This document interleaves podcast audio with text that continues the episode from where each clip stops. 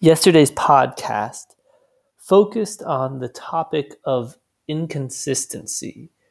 In particular, I talked about how being around others too much causes me to simplify my story of myself that I tell in order to be consistent.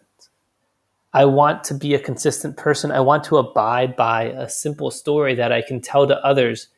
And when I'm by myself, that story exists in my head and it's fairly complicated, but I talked about yesterday how being around others forces me to simplify it too much.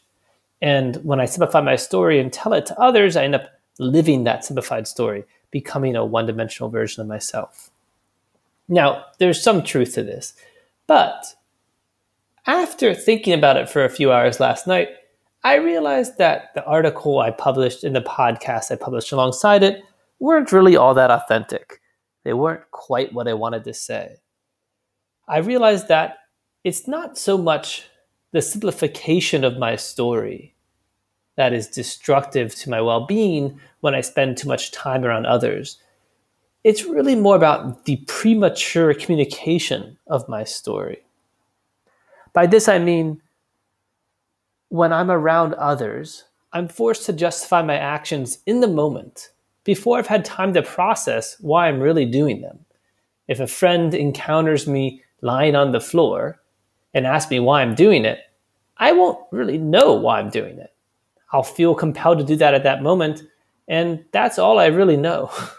It's not a rational decision when I lie on the floor for a few hours. It just feels good. However, I'll try to explain it rationally. I'll try to explain it using whatever answer comes to my mind. Maybe it will be, oh, you know, I've been feeling kind of like down recently, or I've been feeling um, like I need to take a break from work. You know, I'll, I'll make some explanation that seems right, but it isn't really authentic because I haven't had time to process it. Ideally, then I'd go back and have some private time and process this uh, this explanation. I try to figure out why I'm really lying on the floor. Why am I really doing this weird thing? And I come up with a a story that feels more authentic. But if I'm around other people too often and I don't get enough of this private space to do that kind of reflection, oftentimes by the time I do get that space, I've started to believe the story I'm telling. I've started to believe my prematurely communicated story and that will become my reality.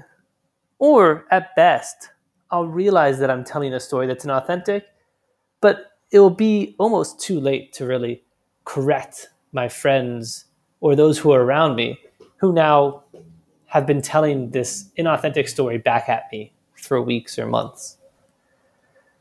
Um, and in fact, the article from yesterday is a great example of this phenomenon.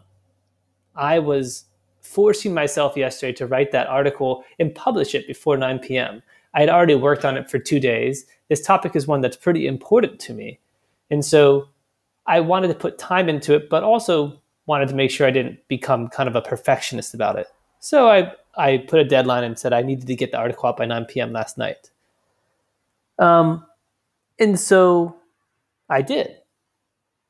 Unfortunately, I like to review my articles shortly after I published them. And in this case, I reviewed it, thought about it for a little while, and realized it wasn't quite consistent with what I wanted. Um, and I felt comfortable updating it and publishing this new version today. Now, imagine if instead that article had gone out and become viral. Oh man, wouldn't that be cool? If a viral article I published on the web. Uh, if that had happened and a million people had read it, and commented on it. And like you know like famous people had tweeted about it. Then i probably wouldn't feel so comfortable publishing this correction today. And i feel like that's sometimes how i feel about my stories that i publish prematurely about my life. When i'm forced to explain my actions before i've really had time to process them. And i know i know for sure my friends are not trying to do this and I don't try to do this my friends either, but we do it naturally because this is what humans want. We want to have control, we want to have understanding. So when we see our friend doing something that surprises us, we want an explanation, naturally. And our friend naturally feels compelled to give one. So, anyway, upon this further thought, I've realized that fortunately, this problem is more in my control than I thought. Yesterday, my conclusion was I need to make sure I get more personal time to myself.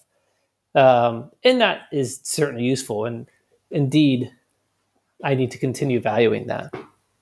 However, I think there's another important strategy here I can do, which is just to feel comfortable being inconsistent. Feel comfortable in the moment when I'm doing something that's kind of weird and somebody else observes me because they live with me. I need to feel comfortable just saying, I don't know why I'm doing this. I don't know who I am at this moment. And I imagine my friends would feel comfortable receiving that explanation as well, as long as I'm comfortable giving it.